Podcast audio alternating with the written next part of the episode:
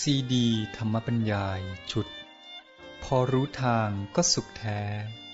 โดยพระพรมคุณาพร ปออประยุตโต วัดยาณเวศกวัน ตำบลบางกระทึก อำเภอสามพราน จังหวัดนครปฐม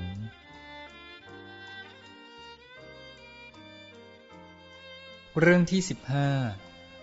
ปรุงแต่งดีก็ดี มีปัญญาถึง จึงไม่ปรุงแต่งได้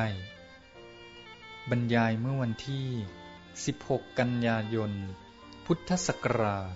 2548ก็คุยกันต่อ ท่านยานพัฒโทหรือไง เออ เจ้าของปัญหา ไม่ใช่เจ้าของปัญหาเจ้าของคำถาม เดี๋ยวจะเข้าใจผิด เจ้าของคำถาม ก็เดี๋ยวคุยกัน เดี๋ยวต้องให้ถามย้ำอันนี้ก็คุยกันต่อ นี่เรื่องพุทธศาสนาที่ว่าเป็นศาสนาแห่งความสุข ก็คุยกันไปแล้วแหละ แต่ว่าดูจะยังมีค้างนิดหน่อย คือให้เป็นประโยชน์ในเชิงปฏิบัติด้วย แต่เข้าใจว่าพวกหลักวิธีปฏิบัติต่อความสุขก็รู้กันแล้วที่ว่าพระพุทธเจ้าตรัสไว้นะในพระสูตรชื่อว่าเทวทหสูตร พระไตรปิฎกเล่มสิบสี่รวมแล้วเป็นสี่ข้อหนึ่งอ้าวใครว่าได้ ไม่นำทุกข์มาทับถมตนสองก็คือไม่ทิ้งสุขที่ชอบทำครับสามสามก็คือไม่ติดกับสุขที่ชอบทำนั้นสี่สี่ก็คือถ้าเกิดทุกข์ยังไม่หมดไป ก็พยายามขนขวายให้ทุกข์นั้นหมดไปครับก็รวมสี่ข้อทวนอีกทีว่าหนึ่ง ไม่เอาทุกทับถมตนที่ไม่มีทุกทับถมท่านว่าอย่างนั้นสองไม่ละทิ้งสุขที่ชอบทำสามแม้ในสุขที่ชอบทำนั้นก็ไม่สยบมัวเมา เพราะอันเนี้ยคนจะมีปัญหาที่พูดกันว่าจะทำให้ประมาท แล้วก็สี่เพียรกำจัดเหตุแห่งทุกข์ให้หมดสิ้นไป เพราะว่าสามข้อต้นเนี่ยมันแสดงอยู่ในตัวว่ายังไม่หมดทุกข์ เมื่อยังไม่หมดทุกข์แล้วก็ต้องพยายามกำจัดเหตุแห่งทุกข์ให้หมด เมื่อกำจัดเหตุแห่งทุกข์หมดก็หมายความว่าภาระเรื่องทุกข์ก็หมดไป ก็เหลือแต่สุขแหละ ตอนนี้ไม่ต้องพูดถึงแล้วในตราบใดที่ยังเหตุแห่งทุกข์ยังไม่หมดนี่ก็แปลว่ายังไม่ถึงจุดหมาย แต่ว่าถ้าพูดอย่างอ่อนก็ใช้คำใหม่บอกว่า เพียรปฏิบัติเพื่อเข้าถึงความสุขที่ประณีตขึ้นไป อันนี้พูดเชิงบวก ก็ความหมายเดียวกัน แต่ว่า พูดแบบแรก เป็นการพูดแบบเด็ดขาดทีเดียวจบ ถ้าพูดแบบว่าปฏิบัติเพื่อเข้าถึงสุขที่ประณีตยิ่งขึ้นไปก็หมายความว่า แบ่งเป็นหลายขั้นหลายตอนขึ้นไปเรื่อยๆ ขึ้นไปขั้นนี้แล้วก็จะมีขั้นต่อไปอีก อันนี้ก็เป็นหลักปฏิบัติสี่ข้อ นี้ในการปฏิบัติทั่วไป ก็อย่างที่ว่าพุทธศาสนานี่ไม่ได้ถือว่าความสุขจะบรรลุถึงได้ด้วยความทุกข์ อย่างลัทธินิครนก็ถือว่าเป็นเรื่องของการที่เราจะต้องฝึกฝนพัฒนาตน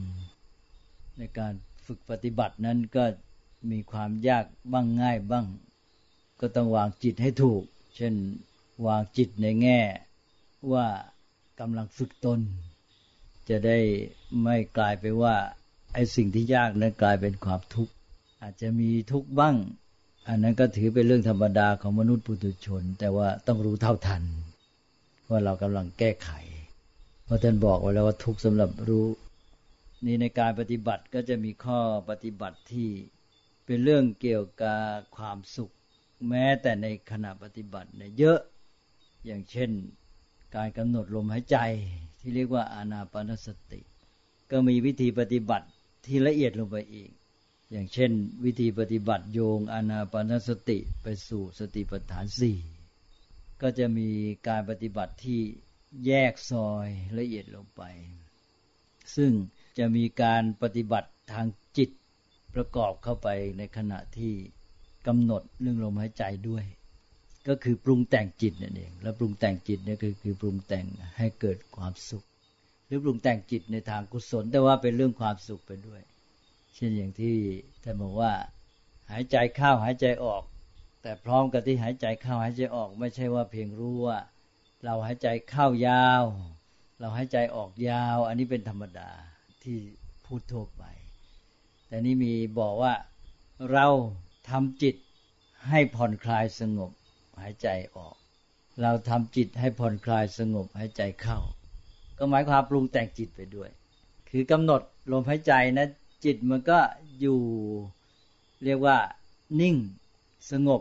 ไปสู่สมาธิมันก็ไม่มีปัญหาอยู่แล้ว แต่ว่าท่านยังให้ปรุงมันอีก ก็คือว่าปรุงแต่งจิตของเราไปด้วย ในขณะที่หายใจเข้าอะเราทำจิตให้ผ่อนคลายสงบหายใจเข้า เราพมทำจิตให้ผ่อนคลายสงบหายใจออก ที่ท่านเรียกว่า ปัสสัมพยัง มีทั้งกายสังขารัง อัศสิสามีติ สิกติ หรือปัสสัมพยัง กายสังขารัง ปัสสิสามีติสิกติ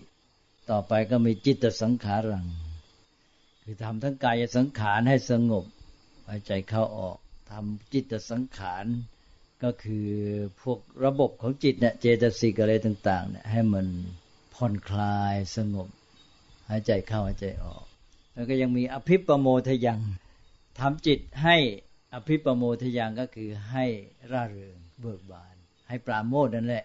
อภิปโมทยังก็มาจากอภิกับปโมทะปโมทะก็ปราโมทอภิก็อย่างยิ่งทำจิตให้ปราโมทยิ่ง หายใจเข้าทำจิตให้ปราโมทยิ่งหายใจออก อย่างเงี้ยเช่นว่า คนแก่คนเฒ่า คนเจ็บคนป่วยเนี่ย เราก็ไปสอนได้ นอกจากว่าสอนให้หายใจเข้าออก ซึ่งก็ทำจิตให้สงบอยู่แน่วไปขั้นหนึ่งแล้วเนี่ย ก็ให้ปรุงแต่งจิตไปด้วยเราอาจจะเปลี่ยนถ้อยคำให้เหมาะกับความเข้าใจของคนที่กำลังป่วยหรือคนที่จะฝึกนั้นด้วย หาคำเข้าใจง่าย ๆมาทำใจให้ร่าเริงหายใจเข้า และทำใจให้โล่งเบาหายใจออก หาคำให้คล้องจองหน่อยไปแต่งเอา แต่ว่ารวมความก็คืออย่างเงี้ยถ้าทำจิตให้ร่าเริง หายใจเข้าทำจิตให้ร่าเริงหายใจออก ก็เป็นการปรุงแต่ง แต่ว่าเป็นการปรุงแต่งที่เป็นบุญเป็นกุศล ไม่ได้เสียหายอะไร คืออย่าเพิ่งว่าอยู่ๆก็จะต้องไม่ปรุงแต่งทันที การปรุงแต่งท่านเรียกว่าสังขารหรืออภิสังขาร มันมีอปุญญาพิสังขารปรุงแต่งไม่เป็นบุญ ปรุงแต่งเป็นบาปตรงข้ามกับบุญกับบาป ก็คือปรุงแต่งไม่ดีทำให้ทุกข์ทำให้จิตใจขุ่นมัวเศร้าหมองอย่างนี้เรียกว่าอปุญญาพิสังขารนี่ปุญญาพิสังขารก็ปรุงแต่งที่เป็นบุญ ปรุงแต่งดีทำจิตใจให้เบิกบานผ่องใสอะไรต่าง ๆ เหล่านี้ สูงขึ้นไปก็เรียกว่า อเนชาพิสังขารในระดับจตุตฌานเข้าสู่รูปฌานก็ฌานทั้งหมดนี่ถือว่าปรุงแต่งเท่านั้นนะ คือยังเป็นระดับโลกียระดับของแม้แต่ฌานสูงสุดก็เป็นเรื่องปรุงแต่ง อย่าไปนึกว่าปรุงแต่งนี่มันข้ามพ้นไปได้ง่ายๆไม่ปรุงแต่งก็คือขั้นปัญญาวิปัสสนา พวกสมถะนี่เป็นปรุงแต่งทั้งหมดต้องเข้าใจอย่างนั้นอันนี้พวกฌานนี่มันก็แค่สมถะเท่านั้น จะไปถึงรูปประชานอรูปประชานยังแค่ไหนมันก็สมถะ ก็คือการปรุงแต่งจิตนั่นเอง รุงแต่งจิตให้มันสงบ ให้มันดีให้เป็นกุศลอะไรต่าง ๆ เหล่านี้ให้พ้นจากอากุศล วิปัสสนานั่นจึงรู้ตามความเป็นจริงนั่นเรียกว่าไม่ปรุงแต่งพอรู้ความเป็นจริงก็คือรู้ตามที่มันเป็น มองเห็นตามที่มันเป็น มันเป็นยังไงมันก็เป็นอย่างนั้น มันก็ไม่มีการปรุงแต่ง ก็เรื่องก็เท่านั้นเอง จิตมันก็โปร่งโล่งความรู้นี่มันทำให้ไม่เกาะเกี่ยวกับสิ่งนั้น ก็รู้ มันก็เหมือนกับแยกในตัว ถ้าเปรียบเทียบทำเป็นรูปธรรมก็เหมือนกับว่า ฝ่ายหนึ่งมอง ฝ่ายหนึ่งถูกมอง มันก็แยกกันอยู่ในตัว รู้นวิปัสสนานะ่ะเป็นขั้นของการไม่ปรุงแต่ง หรือว่าอยู่ในการปฏิบัติที่เข้าสู่แนวทางการที่จะไม่ปรุงแต่ง ในขั้นต้นๆมันก็ปรุงแต่งอยู่เดียวเพราะปัญญาเองมันก็ยังปรุงแต่งอยู่ จนกว่าจะรู้จริงแท้ รู้ความจริงตามที่มันเป็น จิตเหมือนกับวางได้ หลุดจากสิ่งนั้นได้ ก็ไม่ต้องมีการปรุงแต่ง แต่ในระดับทั่วๆไปอย่างเงี้ยอย่างเรื่องฌานเรื่องอะไรเนี่ยก็เป็นเรื่องปรุงแต่ง นี่เราก็รู้จักปรุงแต่ง ก่อนที่จะถึงขั้นไม่ปรุงแต่ง เราก็เพียงรู้ตระหนักว่าจะให้ได้ผลอย่างแท้จริงเด็ดขาดก็ต้องไม่ปรุงแต่ง แต่ว่าก่อนที่จะถึงชั้นนั้นเนี่ยเรายังอยู่ในขั้นฝึก ถ้าเราไปถึงขั้นไม่ปรุงแต่งยังไม่ได้ เราบอกว่าฉันไม่ปรุงแต่งเสร็จแล้วปรากฏว่าเราไปปรุงแต่งฝ่ายไม่ดีทีนี้มันเป็นอย่างนั้นคือคนที่บอกท่านฉันไม่ปรุงแต่งแต่ไม่รู้ตัวกลายไปว่า ไปปรุงแต่งที่เป็นอกุศลเป็นอบุญ กลายเป็นปรุงแต่งอปุญญาวิสังขารเข้ามาจิตใจเศร้าหมองคุณมัวนี่คือ อปุญญาวิสังขารปรุงแต่งแหละไม่รู้ตัวหรอกนั้นแทนที่จะ ไปตั้งท่าอย่างนั้นโดยที่ตัวเองยังไม่พร้อมเนี่ยถึงรู้ตระหนักว่าเราเนี่ยปฏิบัติไปสู่การไม่ปรุงแต่ง แต่ว่าในระหว่างนี้เนี่ยเราอาศัยการปรุงแต่งในทางที่ถูกก้าวไปในการปรุงแต่งที่ถูก เพื่อให้การปรุงแต่งฝ่ายร้ายเนี่ยไม่ได้ช่อง ปิดช่องของการปรุงแต่งที่ผิด โดยอาการปรุงแต่งที่ถูกเข้ามา ยึดครองที่ไว้ว่างั้นเถอะ แล้วก็กล้าไปสู่การไม่ปรุงแต่ง เพราะมันจะเป็นไปเอง เมื่อจิตมันสงบ การมีสมาธิอะไรแต่อะไรนี้ถือว่าปรุงแต่งเท่านั้นนะ เมื่อจิตมันถูกปรุงแต่งด้วยพวกกุศลเหล่านี้แล้วเนี่ย มันก็มีความพร้อมที่จะเกิดปัญญาอย่างที่ว่าเราจึงจะเข้าสู่การไม่ปรุงแต่ง นี้ถ้าเราปฏิบัติได้ดีแต่ต้นเนี่ยการไม่ปรุงแต่งมันก็จะสลับไปกับการปรุงแต่งที่เป็นกุศล คือหมายความว่า เราอาจจะเน้นในแง่ของการไม่ปรุงแต่งจริง แต่ถ้ามันเกิดช่องว่างขึ้นมา มีการปรุงแต่งขึ้น ก็จะมีแต่การปรุงแต่งที่เป็นกุศล ไม่ใช่ว่าเปิดช่องว่างแล้วไม่ได้เตรียมตัวไว้ พอเปิดช่องปั๊บนี่กลายไปว่าไปปรุงแต่งอกุศลเลย นี้เราเตรียมตัวไว้ได้ทุกขั้นตอนแล้ว ตัดอาการปรุงแต่งที่เป็นอกุศล ก็เหลือการปรุงแต่งก็ไม่ปรุงแต่ง การปรุงแต่งก็มีแต่กุศลกับการไม่ปรุงแต่งได้สองอย่าง การปรุงแต่งอกุศลไม่เอา นี่ถ้าไปเอาแต่ไม่ปรุงแต่ง ปรุงแต่งฉันบอกไม่เอา แต่จิตไม่ได้พร้อม เปิดช่องไว้เลย กลายไปว่าไม่แน่แหละเข้ามาทั้งปรุงแต่งอกุศลทั้งปรุงแต่งกุศล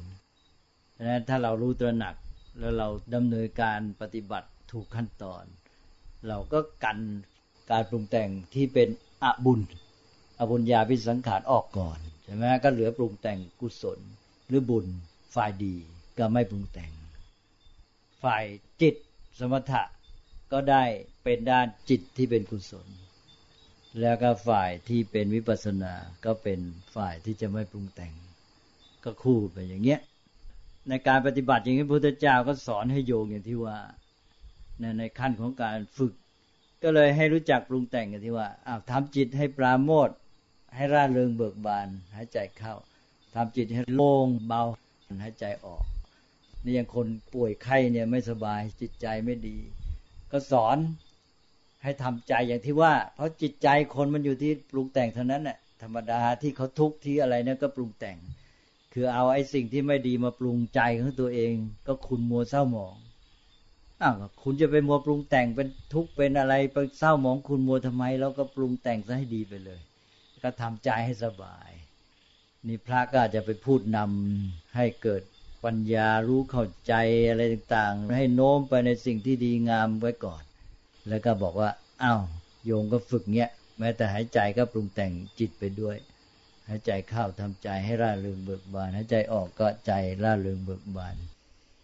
เนี่ยแม้แต่ในการปฏิบัติก็เน้นในเรื่องของการให้ปฏิบัติยังมีความสุข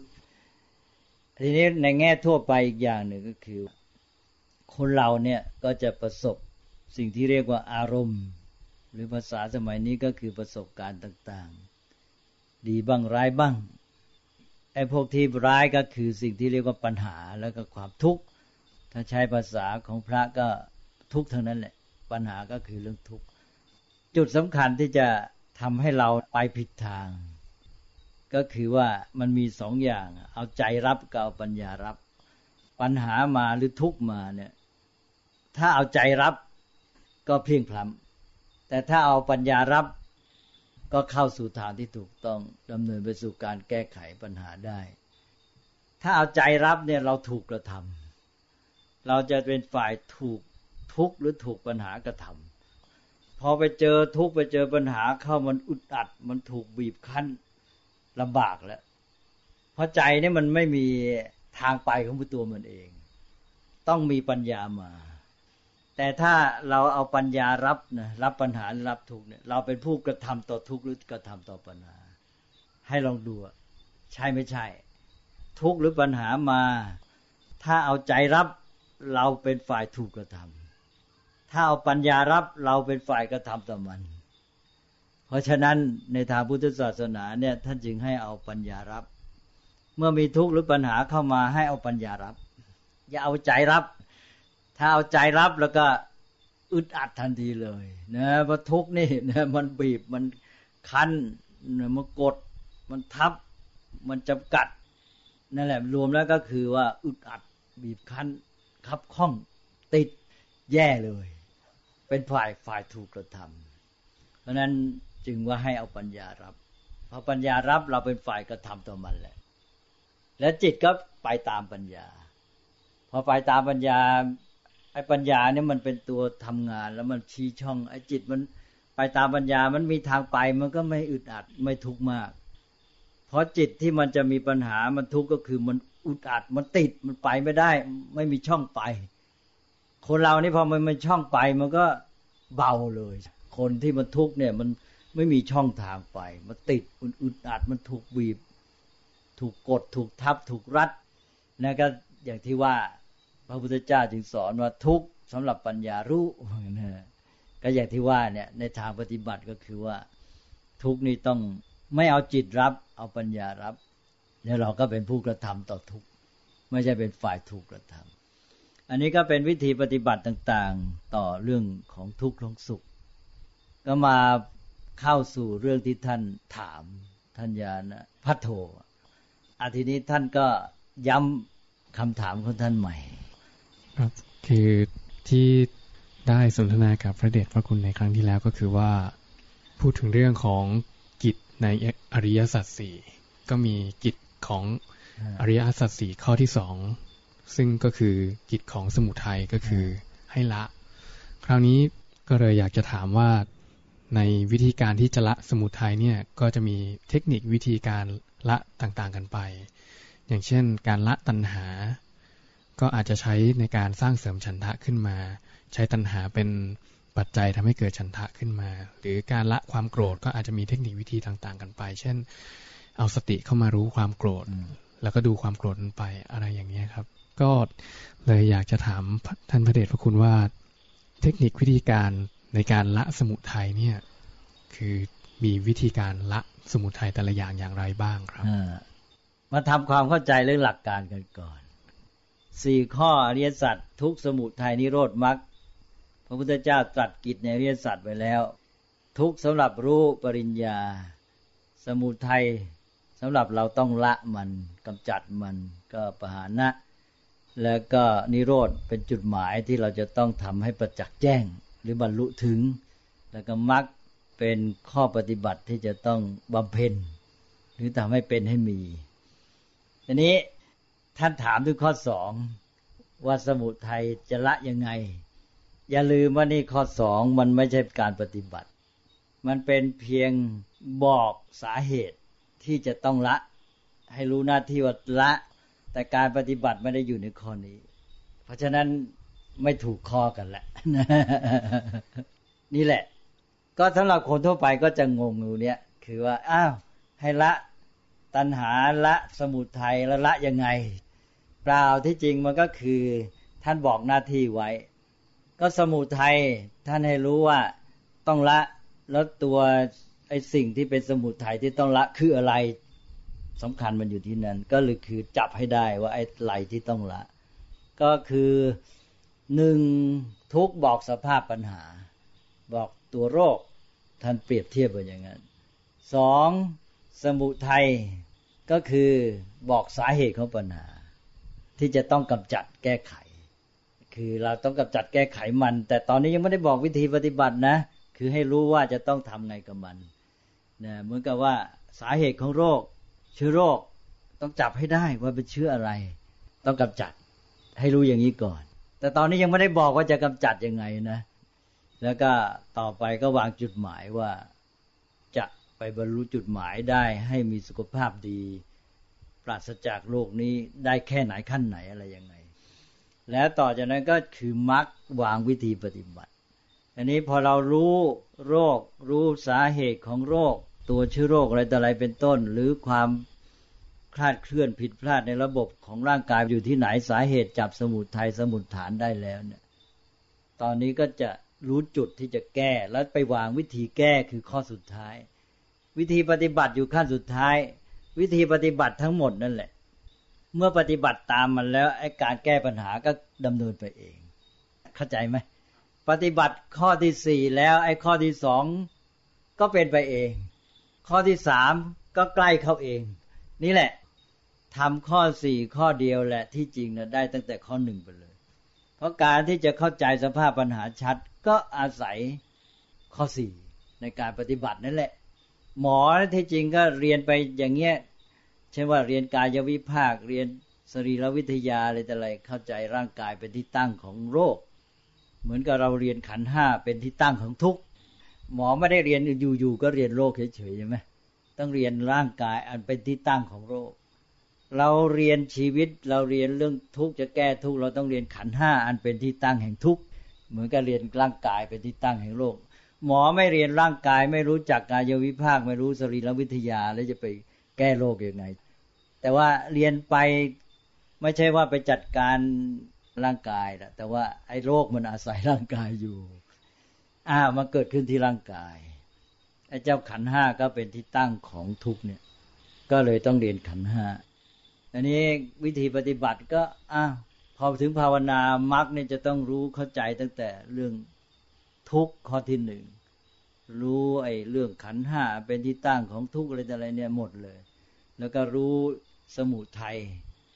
แล้วก็การปฏิบัติก็เป็นการกำจัดสมุทัยไปในตัว แล้วก็การปฏิบัตินั้นก็เป็นการก้าวหน้าไปสู่จุดหมายคือนิโรธถูกไหมฮะทำข้อเดียว เวลาปฏิบัติอยู่ข้อสุดท้ายข้อเดียว นะตกลงไอ้สามข้อแรกนี่ไม่ได้ทำอะไรหรอก เราไม่ได้ทำนะแต่เราต้องรู้นะว่าอันไหนมันเป็นอะไรจะต้องทำหน้าที่ต่อมันยังไง เพราะว่าสมุทัยต้องละอ้าวละยังไงไปปฏิบัติข้อสี่โน้ตเข้าใจนะเอาละครับนี่นะนี่นี่นี่จับให้ถูกพอปฏิบัติข้อสี่ปั๊บทุกข้อแหละครับ มันเป็นการกำจัดสมุทัยไปในตัวแล้วนะดูสิมักอะเกิดสมาธิิอ้าวก็คือการที่เริ่ม ทำลายสมุทัยแหละ เอ๊ะ ไม่เห็นจะต้องไปแก้ตรงไปตรงมาเลยใช่ไหมสัมมาทิฏฐิสัมมาสังกัปปะสัมมาวาจาสัมมากัมมันตะ โอ้ว่าไปจนสัมมาสมาธินั่นแหละทั้งหมดเป็นกระบวนการเป็นวิธีปฏิบัติ อันนั้นเป็นตัวกระบวนทั้งหมด ระบบการปฏิบัติในการที่จะแก้สมุทัยเนี่ยในการที่จะละเมื่อปฏิบัติตามนั้นก็คือแก้หมดเลย แต่ทีนี้ว่าบางทีเราต้องการซอยละเอียด แก้เฉพาะกรณี เอาละในมรรคนี้ก็แยกแยะซอยไป เช่นว่าขั้นต้นของมรรคมีองค์แปดท่านก็จัดให้ดูง่ายขึ้นเป็นระบบโดยรวมเป็นสามเป็นศีลสมาธิปัญญา นี่นี่นี่เริ่มเข้าสู่การจัดระบบในการแก้ไขปัญหาแล้ว ก็ทั้งหมดนี้มันก็จะเป็นการกำจัดไอตัวสมุทัยเท่านั้นแหละในกรณีที่พูดแบบกว้าง ไปสู่จุดหมายแก้ทุกทั้งหมด โดยไม่ระบุเป็นกรณีเฉพาะ ก็เอาทั้งระบบศีลสมาธิปัญญาท่านก็จะบอกศีลนี่ก็แก้ไอ้เรื่องทุกข์หรือปัญหาพวกกิเลสที่มันหยาบหยาบเรื่องสมาธิหรืออธิจิตสิกขาก็แก้กิเลสที่มันระดับกลาง แล้วปัญญาก็แก้กิเลสระดับละเอียดละนีดอย่างนี้เป็นต้น อันนี้ก็ต้องพูดกันเป็นทั้งระบบ นี่ถ้าท่านจะพูดเฉพาะกรณี เช่น แก้ความโกรธ เป็นคนขี้โกรธมักโกรธจะแก้ยังไง อันเนี้ยก็เอามักนี่แหละมาประยุกต์อีกที ตอนนี้เรามาอยู่ที่ข้อสี่เราไม่ต้องไปอยู่ที่ข้อสองแล้วเข้าใจไหมอ้าวแล้วนะนี่นี่นี่ตกลงตอนเนี้ยพอเราเข้าใจตรงนี้แล้ว เรามาอยู่ที่ข้อสี่เราก็มาจัดเอาแล้วทีนี้ข้อสี่นี่จะยักเยื้องได้ วิจิตพิสดารมาก เหมือนอย่างกับหมอนี่ได้ระบบการแก้ไขโรคทั้งหมดเนะมันมีทุกอย่างเลย ตั้งแต่ว่ามีความรู้ถ้าไม่มีความรู้หมดท่าเลย สมาธิติไม่มีไม่รู้จักโรคใช่ไหมเข้าใจไม่ถูกเลยเนี่ยก็ไปเอาไม่ต้องแก้กันแล้วเลิกกันแล้วแล้วนอกจากนั้นจะกระบวนวิธีแก้โรคมันยังต้องมีอีกนะจัดระบบ เออมีหมอก็ไม่พอต้องมีพยาบาลช่วยบุรุษพยาบาลช่วย ต้องมีโรงพยาบาลจัดตั้งโรงพยาบาลอีก ต้องมีการผ่าตัด ต้องมีเครื่องมือมีอุปกรณ์อะไรต่ออะไรเนี่ยนี่แหละก็ดูสิเนี่ยอยู่ในข้อมรรคทั้งหมดเลย ที่เรียกว่าข้อปฏิบัติการภาวนาอันนี้ภาวนามันก็เลยกลายเป็นคำคลุม ภาคปฏิบัติการทั้งหมด แต่เวลาเอาเข้าจริงเนี่ยคำนี้มันก็เป็นคำครอบ ถ้าซอยละเอียดพระพุทธเจ้าในบางพระสูตรในพระองค์ก็แยกไปบอกว่า การแก้เรื่องเสียหายที่เป็นที่ตั้งแห่งความทุกข์เนี่ย บางพระสูตรอย่างพระสูตรที่สองในมัชฌิมนิกายเนี่ยพระองค์ตรัสไว้เจ็ดวิธี นี่นี่ยกตัวอย่างเท่านั้นท่านเรียกว่าสัพพาสวะสังวรสูตรเนี่ยบอกว่าเรื่องเสียหายบางอย่างแก้โดยการเห็นความจริงเหมือนกันนะเมื่อเห็นความจริงเข้าใจความจริงแล้วก็ละได้เลยถ้าลองนึกดูสิ ใช่ไหมบางอย่างพอเห็นเข้าใจความจริงก็หลุดหมดเรื่องไป บอกบางอย่างต้องละด้วยการระแวดระวังเอา คือคอยระวังตัวอย่าให้ถลำไปท่านยกตัวอย่างเช่น การใช้ตาหูจมูกลิ้นของเราเนี่ย นี่ก็เป็นการปฏิบัติต่อสิ่งแวดล้อมทั่วไป ซึ่งจะไม่ให้เกิดปัญหา เช่น ความทุกข์ความเสียหายเรื่องเดือดร้อนขึ้นมาเนี่ย ถ้าเราไม่ระวังการใช้ตาหูจมูกลิ้นประจำวันเนี่ยนะเรียกว่าไม่มีสังวรอินเสียสังวรไม่มีถลำปั๊บไปเลยใช่ไหมอย่างใช้ตาเนี่ยตาไม่สังวรไม่ระวังก็ถลำพรวดเกิดเรื่องแหละ หูถลำไปอย่างเอาอย่างเนี่ยดูแม้กับทีวีฟังอะไรแต่อะไรเนี่ย ไม่มีสังวร ไม่ระแวดระวังตัวไม่ใช้สติ ก็ถลำพลาดไปก็ลุ่มหลงมัวเมาเสียหายไปเลย อย่างนี้ท่านเรียกว่าแก้โดยสังวรคือการระมัดระวังการปิดกั้นไม่ถลำไป ไม่ตกหลุมมัน ไม่ไปตามเหยื่อที่เขาล่อเป็นต้น ก็หมายความว่ามีสติที่จะป้องกันตัวระวังตัวได้ นี่ก็วิธีหนึ่ง อีกวิธีท่านเรียกว่า ปฏิเสวนา อันที่หนึ่งท่านเรียกว่าทัศนา อันที่สองท่านเรียกว่าสังวรา สังวราก็ระวังนั่นแหละ ระวังไม่ถลำ อันที่สามปฏิเสวนาปฏิเสวนาก็คือการกินใช้เสพบริโภค มนุษย์มีชีวิตอยู่ ต้องกินใช้เสพบริโภค ต้องกินใช้เสพให้เป็น อันนี้คือชีวิตประจำวันของเรา ถ้าเรากินใช้เสพไม่เป็น ก็ลุ่มหลงไปตามคุณค่าเทียมก็เกิดปัญหาอีก เนี่ยมันเป็นเรื่องชีวิตประจำวันที่เราต้องประสบอยู่ตลอดเวลา แค่นี้ก็ต้องปฏิบัติให้ถูกกับการกินใช้เสพ แก้ในการกินใช้เสพให้ถูกต้อง รู้ว่ากินอาหารเพื่ออะไร แล้วก็ใช้เครื่องหนุ่งห่มหรืออะไรแต่อะไรเป็นต้น ให้ถูกต้องตามความหมายคุณค่าที่แท้ของมัน ต่อไปบางอย่าง ท่านใช้คำว่า อธิวาสนาแก้โดยการอดทน อดกลั้น ให้อยู่กับมันได้ เช่นว่าบางทีเราต้องยอมรับในบางเรื่องในชีวิตประจำวันที่เราต้องอยู่กับมัน เช่น ดินฟ้าอากาศ หนาวร้อน ที่พอทนได้ เราก็ต้องยอมรับมัน อยู่กับมันให้ได้ ใจยอมรับก็เรียกว่า อดทนได้ ไม่ใช่ว่าจะโวยวายอยู่เรื่อย ถ้าโวยวายอยู่เรื่อย ก็มีเรื่องเดือดร้อนเรื่อยเหมือนกัน อันนี้ท่านเรียกอธิวาสนาต้องมีความอดทนอดกลั้น ยอมรับอยู่กับมันให้ได้ ก็เป็นการปรับตัวชนิดหนึ่ง อันนี้ก็มนุษย์ก็จำเป็นต้องต้องฝึกต้องหัดและต่อไปก็ท่านมี เรียกว่าปริวัชนาหลีกเว้น อันนี้ก็เราก็ต้องรู้จักพิจารณาเอา บางอย่างนี้ต้องหลีกเว้น อย่างพระเช่นว่าสถานที่อโคจรก็ไม่ไปหลีกหลีกเว้น หรืออย่างชาวบ้านแหล่งอบายมุกก็ควรจะหลีกเว้น ในเมื่อตัวเองเนี่ยไม่รู้จักหลีกเว้นสิ่งเหล่านี้ มันก็นำชีวิตของตัวเองเข้าไปหาปัญหาเลย แล้วมันก็จะมีเรื่องต่อเนื่องไปเป็น ปัญหาเรื่อย เพราะฉะนั้นต้องรู้จักหลีกเว้นเลย อันนี้เรารู้แต่ต้นว่าเป็นช่องทางความเสียหายเป็นอบายมุกเป็นอโคจรเราก็ตัดเลย เว้นเลยท่านเรียกว่าปริวัชนาหลีกเว้น ต่อไปอีกข้อหนึ่งท่านเรียกว่าวิโนทนา การบรรเทาจนกระทั่งกำจัดให้หมดไป มันเป็นเรื่องธรรมดามนุษย์เราเนี่ยมันก็มีสิ่งดีสิ่งร้ายเกิดขึ้น แม้แต่ในจิตใจ มันก็เกิดขึ้นได้ แต่เกิดขึ้นได้แล้ว ถ้าเรารู้ว่าดีอ่าเราก็รู้ทัน แล้วก็เพิ่มพูนพัฒนามาขึ้น แต่อะไรที่มันเสียเราก็รู้ทัน แล้วก็ยั้งมันแล้วก็ค่อยๆชำระสะสางกำจัดให้หมดไปท่านเรียกว่าบรรเทา เหมือนกับว่าถ้ามีความคิดไม่ดีเกิดขึ้นมา เรารู้ทันแล้ว เราก็อย่าไปตามใจมันอย่าไปพัฒนาอย่าไปปรุงแต่งมันต่อ ก็เนี่ยเช่นว่าปรุงแต่งดีกับปรุงแต่งไม่ดี ฝ่ายปรุงแต่งไอ้ที่ดี ๆ มาแล้วก็ปรุงแต่งดีต่อ แต่ไอ้ที่ไม่ดีเราไม่ยอมปรุงแต่งต่อ ไม่ตามใจมัน เรากลับกระจัดมันหรือบรรเทามันทำให้หมดไปเลย หรือว่าเราเคยมีเช่นอย่างความโกรธ เราก็รู้ว่าจะต้องบรรเทาแก้ไขกำจัดเลิกละให้หมดไป เราก็ค่อยๆหาวิธีที่ตอนนี้เราจะมาถึงเทคนิคแหละนี่ตอนนี้หลักการก็คือว่า อ๋อในการปฏิบัติ คือใช้วิธีบรรเทา จนทั้งลดละให้หมด ส่วนไอ้เทคนิคจะมาอีกขั้นหนึ่ง มันจึงมีรายละเอียดเยอะเหมือนกับหมอเนี่ยที่จะรักษาตอนขั้นเนี้ยหมอก็เก่งไม่เหมือนกันและเพราะว่าหมอบางคนก็ถนัดเทคนิคอะไรต่าง ๆ ที่หมอบางท่านก็อาจจะไม่รู้ การปฏิบัติทางจิตก็เหมือนกัน แต่ว่ารวมแล้วก็คือต้องวิโนทนาต้องบรรเทากำจัดให้มันหมดไป ความโกรธมันเกิดขึ้น เราก็มีวิธีในการที่บรรเทา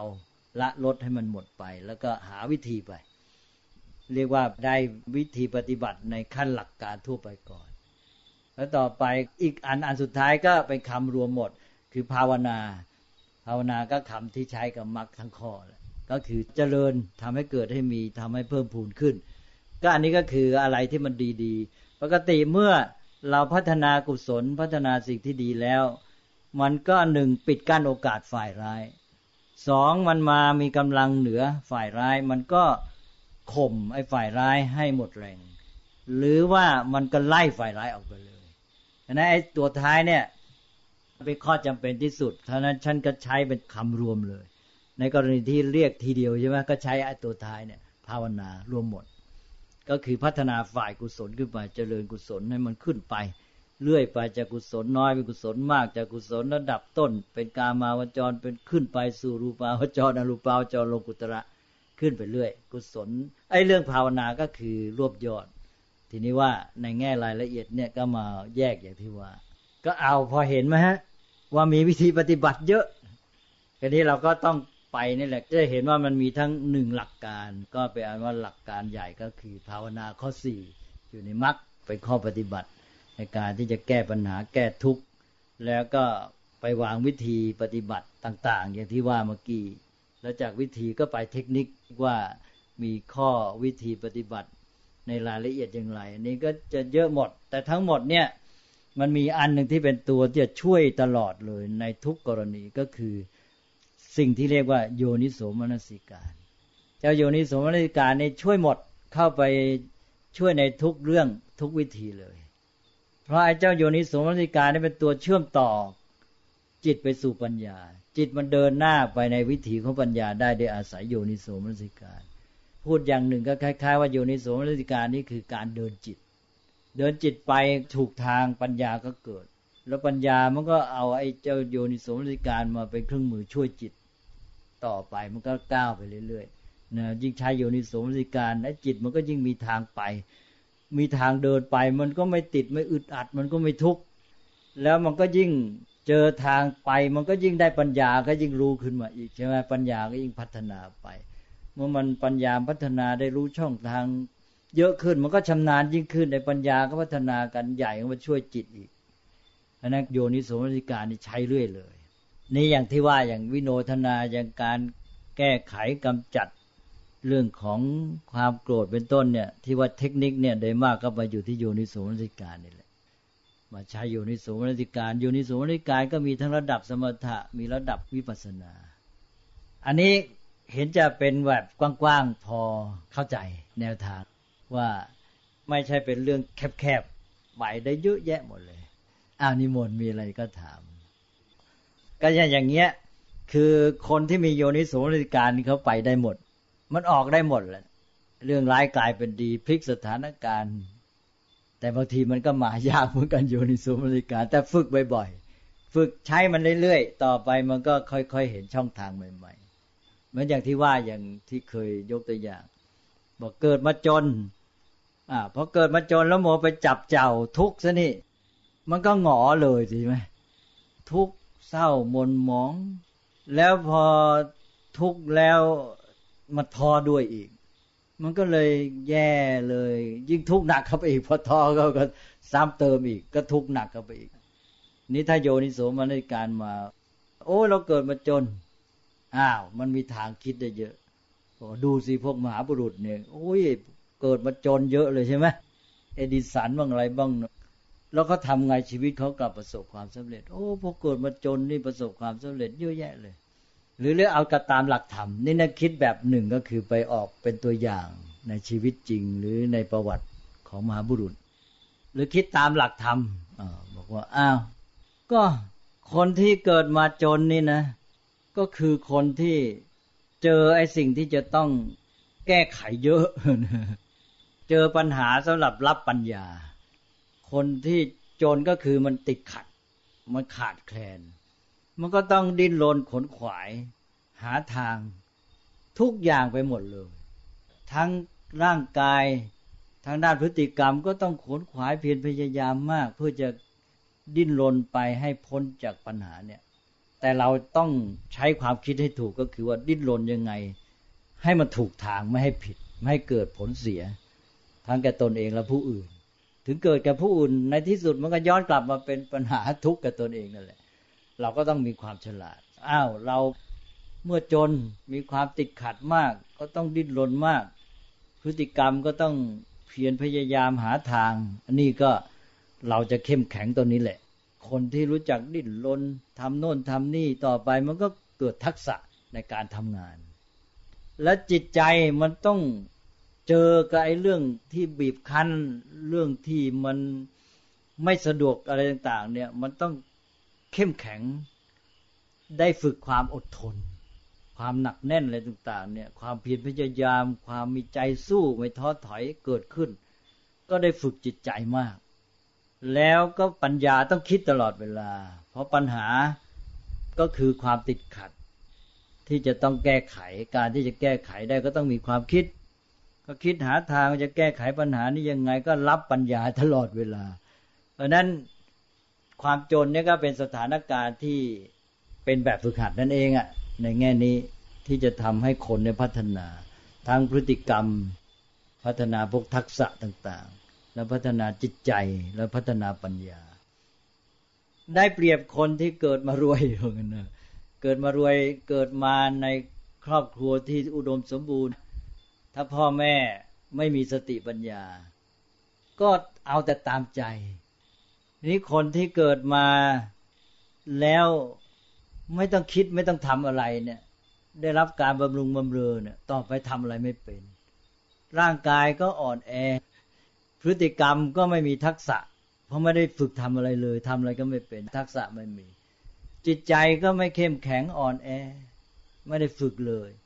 ปัญญาก็ไม่ได้ใช้ความคิด ไม่มีแบบฝึกหัดให้คิดทำไม่พัฒนาเลย ต่อไปนี่แย่ ต้องพึ่งคนอื่นเท่านั้น พึ่งพ่อแม่เป็นต้น หรือแม้แต่พึ่งคนใช้นะถ้าไม่มีคนอื่นทำให้ต่อไปแย่ เราจะเห็นว่าพวกที่ยากจนหรือว่ามีความทุกข์ยากลำบากเนี่ย ถ้าไม่ผิดทางเฉยไฉไปซะเช่นออกไปในทางความชั่ว หรือไม่มัวจับเจ้าทุกทนโดยท้อแท้เนี่ยนะ จะเข้มแข็งแล้วจะเจริญพัฒนาได้ดี นี่แหละโยนิสมนสิการเนี่ยเป็นตัวที่จะทำให้ไปถูกทางแล้วก็ทำให้ชีวิตได้ประโยชน์จากสิ่งที่เลวร้าย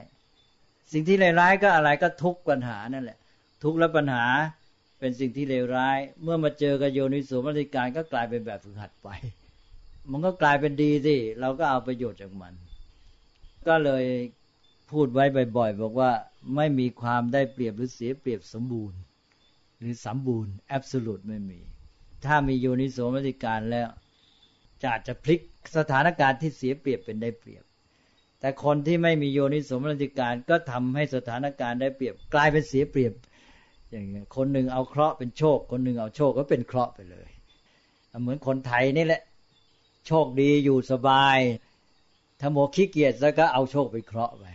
นี้คนที่เขาประสบปัญหาลำบากทุกยาก เจอเคราะห์เขาเข้มแข็งไม่ท้อถอย ก็เปลี่ยนเคราะห์เป็นโชคไป ก็รู้จักใช้ประโยชน์มัน โยนิสมรสิการ นี่ชีวิตมนุษย์เราถึงยังไงเราก็รู้ความจริงว่า มันก็เป็นสังขารนะมันเกิดจากปัจจัยปรุงแต่งอยู่ท่ามกลางสิ่งแวดล้อม ที่เป็นปัจจัยที่เกื้อกูลบ้าง ปัจจัยที่ขัดแย้งบ้าง มันก็เป็นธรรมดา เราอยู่ในท่ามกลางสิ่งเหล่านี้เราก็ต้องปฏิบัติต่อ สิ่งแวดล้อมหรือปัจจัยแวดล้อมภายในภายนอกเหล่านี้ให้ถูกต้องให้มันเกิดประโยชน์ให้ได้ อันนี้จะทำเสร็จได้ยังไง ก็อาศัยโยนิโสมนสิการนี่แหละ ก็โยนิโสมนสิการก็เลยเป็นประโยชน์ในทุกกรณี เพราะเข้าใจเรียนเรื่องโยนิโสมนสิการกันแล้วใช่ไหมคิดว่าคงเอาไปใช้ประโยชน์ได้ เป็นประโยชน์มากไอ้เจ้าตัวเนี้ยในชีวิตในสังคม ไม่ว่าชีวิตชาวบ้านชาววัด อันนี้เอาไปใช้ได้หมด มีอะไรสงสัยไหมฮะ ไม่มีเลยถามเกี่ยวกับความจำครับว่าคือสงสัยว่าเวลาที่พระเดชพระคุณอ่านหนังสือนี่คือ ที่จะให้จำได้เนี่ยคือมันจำได้ในครั้งเดียวหรือว่าต้องอ่านซ้ำๆหลายๆรอบอ๋อผมไม่ใช่คนจำเก่งอะไรนะความจำครับว่าเออ มันจะเล็กก็ติดอยู่ในสมอง เออ อ่ามันก็มีว่า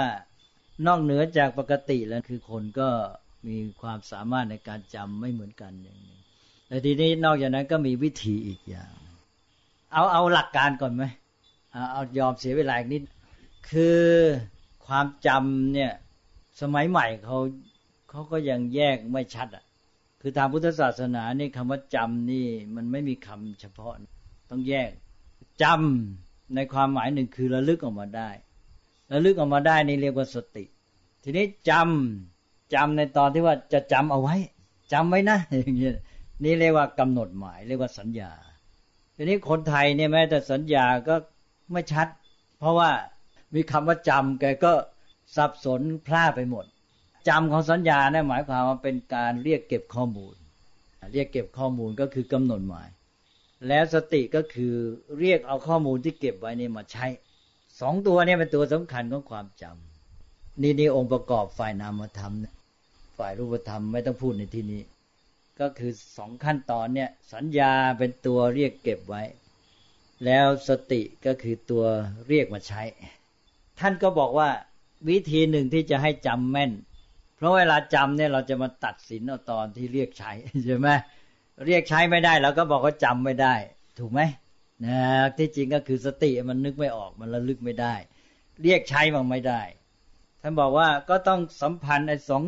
ฝ่ายเนี่ยให้มันดี ฝ่ายเรียกเก็บตอนนั้นแหละสำคัญ ถ้าเรียกเก็บไว้ไม่ดี มันก็ไม่รู้จะเอาอะไรมาใช้นั้นวิธีที่หนึ่งในการที่จะทำให้ความจำดี ท่านเรียกว่ามีการกำหนดหมายคือสัญญาที่ชัดเจน เพราะนั้นคนที่ มีความสนใจอะไรจริงจัง แล้วตั้งใจกำหนดหมายสิ่งนั้น ก็จะจำสิ่งนั้นชัด แม้แต่ปกติเนี่ย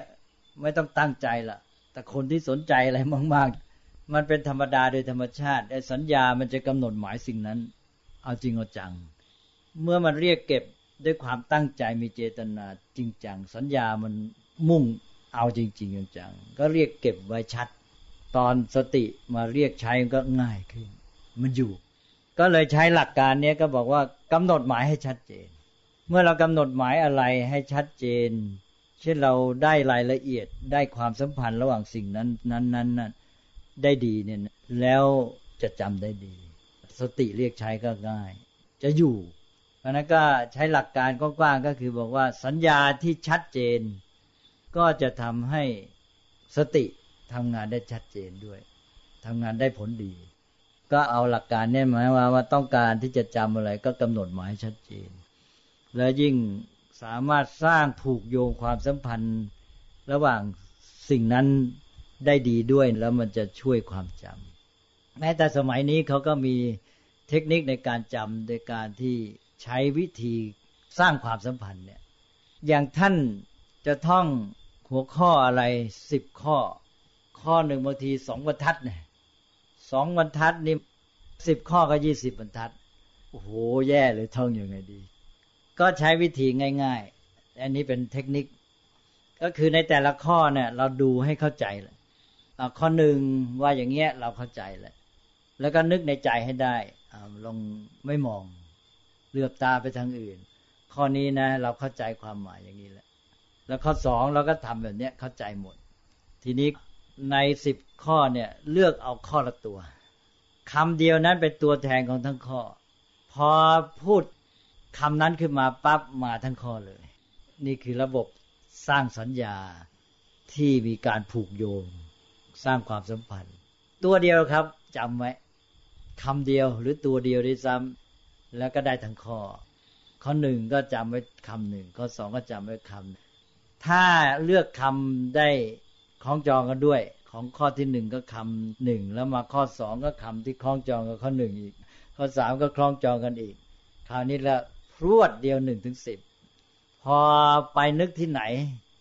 ก็นึกสิบคำนี้ขึ้นมาปั๊บเอาแล้วขยายได้เลยหนึ่งก็ขยายจากคำเดียวสองขยายจากคำเดียว หมด พอเห็นทางไหม เอาไปใช้ให้ได้ประโยชน์ เออแล้วก็เวลาไปสอบสบาย อันนี้ มันเข้าหลักปฏิสัมพิทาสี่ด้วย ปฏิสัมพิทานี่ก็ต้องไว้คุยกันอีก เคยเรียนแล้วยังปฏิสัมพิทาสี่ก็ปัญญาแตกฉาน ที่ใช้กับข่าวสารข้อมูล การเล่าเรียนศึกษานี่ไอ้สี่ข้อนี้ได้ประโยชน์มาก แล้วก็เวลาจะสอบจะอะไรก็ทบทวนได้ไว เอาไว้คุยกันใหม่